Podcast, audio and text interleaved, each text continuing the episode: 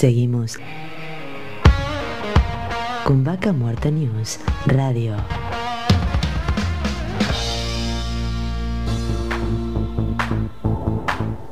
Como relatábamos en el día de hoy, estamos en contacto con Edgardo Filip, eh, presidente de FCN, vicepresidente de ACIPA la Cámara de Comercio de Neuquén. Bienvenido, Darío Irigaray le habla. ¿Cómo le va, Darío? En realidad soy vice de FCN, presidente de Mauricio Uribe. Ah, perfecto, perfecto la, aclaración. Siempre lo veía al frente, pensé, estaba convencidísimo que era el presidente. Bueno, igualmente está al día a día con... edad. Claro, por supuesto. Eh, cuéntenos un poco, porque bueno, esta, federación de cámaras del sector energético que agrupa a, las principales cámaras de la provincia, viene trabajando muy fuerte para tener cada día mayor representatividad. Sí, en realidad esto surge prácticamente hace como más de dos años, tres diría, como una necesidad de agrupamiento de las empresas de la cadena de valor hidrocarburífera a los efectos de poder establecer relaciones eh, con las eh, operadoras y las empresas de servicios especiales, eh, incrementando la participación de esa cadena de valor en, la actividad y a su vez generando algunas modificaciones en las pautas de relacionamiento. ¿no? Y bueno, así surge FECEN formalmente eh, prácticamente en el año, principio del año 2020. Eh, ya había funcionado informalmente desde el 2019. Y desde ese entonces, bueno, venimos eh, trabajando lamentablemente en un escenario macroeconómico muy complicado arrancando por el tema del congelamiento del barril en 2019, en agosto, y después la pandemia, después recientemente la, crisis del conflicto de los autoconvocados de salud, así que eh, en realidad hemos tenido un escenario bastante complicado, pero creo que eh, se han logrado objetivos muy importantes como es el de lograr eh, una representación concreta de las empresas de, la cadena local, regional, y además eh, poder mantener, eh, digamos, intercambio de opiniones y propuestas y desde luego diferencias también con los otros actores de la cadena de valor y con los miembros políticos del tema como son los estados nacional y provincial. Así que esto en términos generales es para respetando los tiempos de la radio. Lo que venimos haciendo, creemos que con un avance bastante importante, ¿no? Edgardo, te, consulto porque bueno, tocaste el tema justamente de salud, estos 22 días que estuvo parada la provincia y obviamente vaca muerta prácticamente detenida a niveles de, marzo del 2020, como cuando comenzó la pandemia, que se paró todo, realmente fue un párate a cero. Realmente, ¿cómo, cómo vieron ustedes el conflicto eh, y cómo se manejó? ¿Qué, ¿Qué opinas al respecto?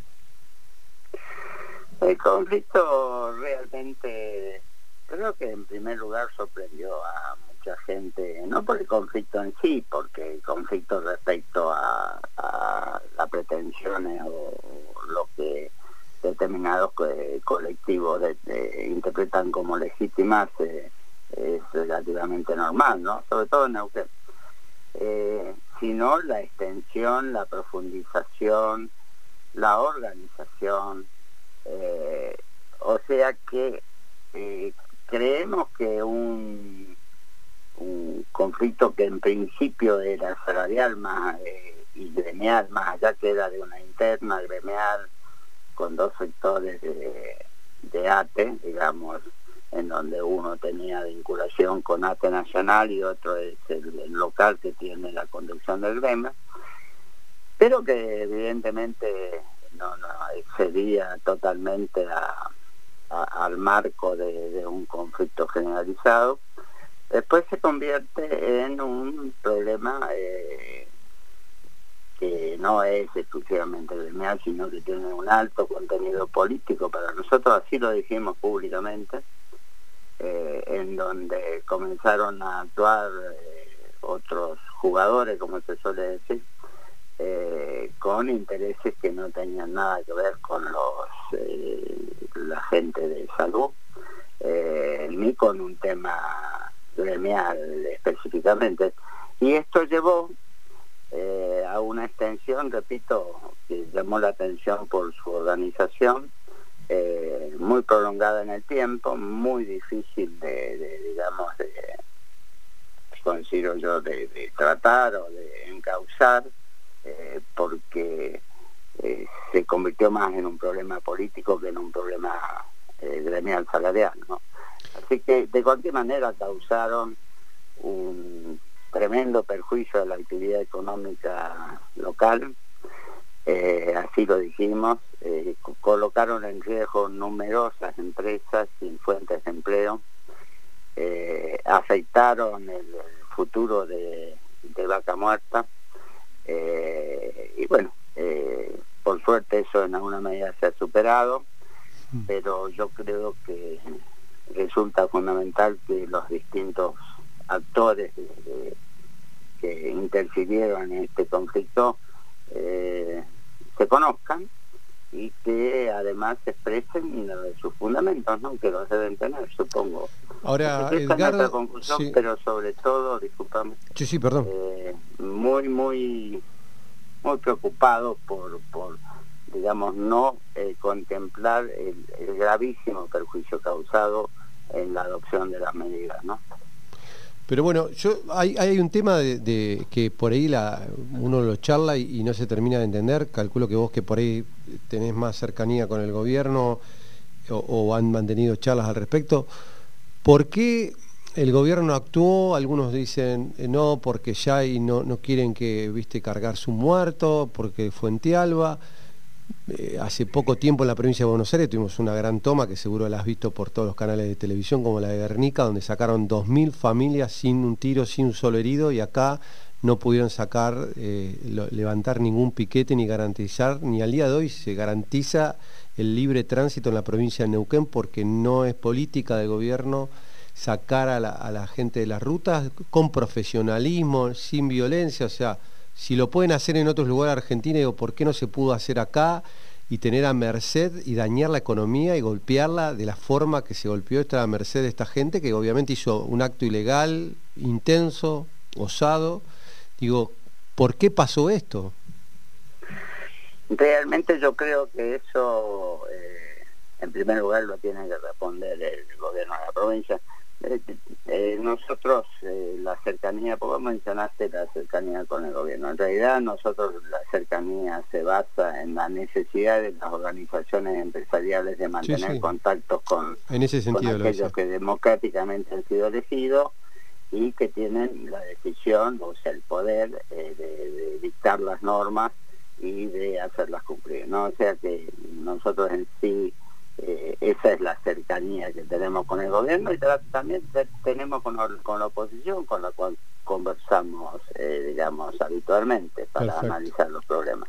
Pero eh, en cuanto a, esa problemática de, los cortes, las tomas, que las incluyo también, pese a que creo que no la mencionaste, y otros factores en donde el ejercicio de la violencia se convierte en el mecanismo que algunos creen que es el apto para obtener sus objetivos, cuando en realidad está muy bien manifestarse, está muy bien plantear los objetivos, pero está muy mal afectar el derecho de todos los demás, ¿no?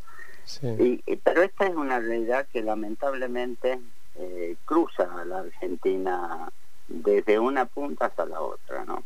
Eh, basta con mirar la televisión eh, y advertir lo que ocurre con las distintas manifestaciones eh, que se dan en una época en la cual precisamente no es lo más saludable. ¿no?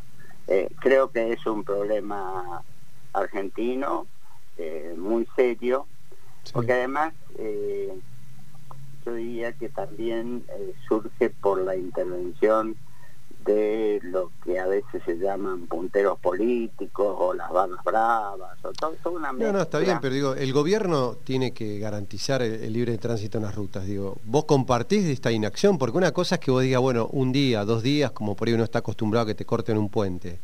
Ahora, 22 días. Vos imagínate que este, esto que pasó hubieran cortado el puente de los 22 días Neuquén-Cipoletti y lo hubiéramos sentido como lo sintió la gente de Aluminé o de todo el interior de la provincia que no vivieron lo mismo que vivimos nosotros acá en Neuquén Capital. Desde luego que, nosotros no compartimos esto, no compartimos el acto violento del corte y no compartimos la permanencia de estas situaciones. Nosotros tenemos, y lo hemos expuesto claramente, la necesidad de que el Estado de Derecho se, se, imponga en las relaciones y no se termine rompiendo el contrato social, que es lo que ocurre. ¿no? O sea, esto hemos sido absolutamente claros, así que desde luego compartimos la idea de que el Estado tiene que ser el que detente el ejercicio de la fuerza. ¿no? Esto, esto es claro y creo que no, no, no hace falta eh, mencionarlo. Yo simplemente comento, eh, digamos, qué es lo que está ocurriendo en la realidad argentina.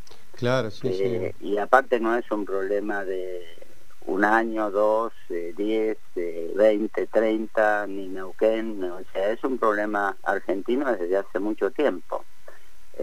yo simplemente, para salir del ámbito específico, digamos, de, los hidrocarburos, recuerdo que en alguna época uno iba a la cancha con la familia, ¿no? Para tomar un ejemplo como la sociedad ha ido incorporando la violencia como mecanismo. Y hoy en día yo creo que muy poca gente va con la familia a las canchas de fútbol, ¿no? Cuando se, se, la asistencia del público. O sea que esto, eh, para ser claro y, preciso, nosotros no compartimos eh, digamos, el, el, ejercicio de esa violencia, no compartimos que el Estado no ejerza, eh, digamos, sus facultades que permiten preservar el orden social. Eh, no compartimos la acción, eh, digamos, de alguna manera disimulada de algunos autores políticos a los efectos de, lograr votos. Esto ha sido claro y lo hemos expuesto, así que más allá de eso, evidentemente nosotros exponemos, dejamos claro, planteamos la posición, conversamos pero no está en nuestra esfera de acción modificar las políticas que el Estado lleva a la práctica, ¿no? Sí, sí, solo por ahí dar su opinión. Sí, sí, desde luego es lo que hemos hecho y muy claramente, ¿no? Lo que tampoco hacemos es, eh, digamos, eh, incorporarnos nosotros a, esa, a ese desconocimiento de, las formas democráticas institucionalizadas, ¿no? Porque entonces eh, sumamos a la anarquización de la sociedad y a la ruptura de ese famoso contrato social. Yo creo que lo fundamental es fortalecer eso como para que a través de esos mecanismos eh, se modifique esa política que criticamos y que criticas vos también, ¿no? Perfecto. Edgardo, más que agradecido por el contacto y bueno, este, importante saber que también hay gente, en el caso este, que, que ayuda a los empresarios a, poder transmitir ¿no? las problemáticas y obviamente en busca de una solución. No, gracias a vos por permitirme, digamos, expresarme y que la gente un poco pueda tener acceso a las opiniones, digamos, de las entidades, en este caso de la empresaria, porque FCN representa a cinco cámaras eh, importantes en el sector, pero no solo en el sector hidrocarburífero, sino en términos generales. Así que, y agradecido nuevamente y que, bueno, que sigas teniendo éxito en el, en el programa. ¿eh? Muchísimas gracias. No, gracias a vos. Estábamos en contacto con Edgardo Philip, vicepresidente de FCN y vicepresidente también de ACIPAN y en representación de cámaras de la provincia de Neuquén. Vaca Muerta News Radio.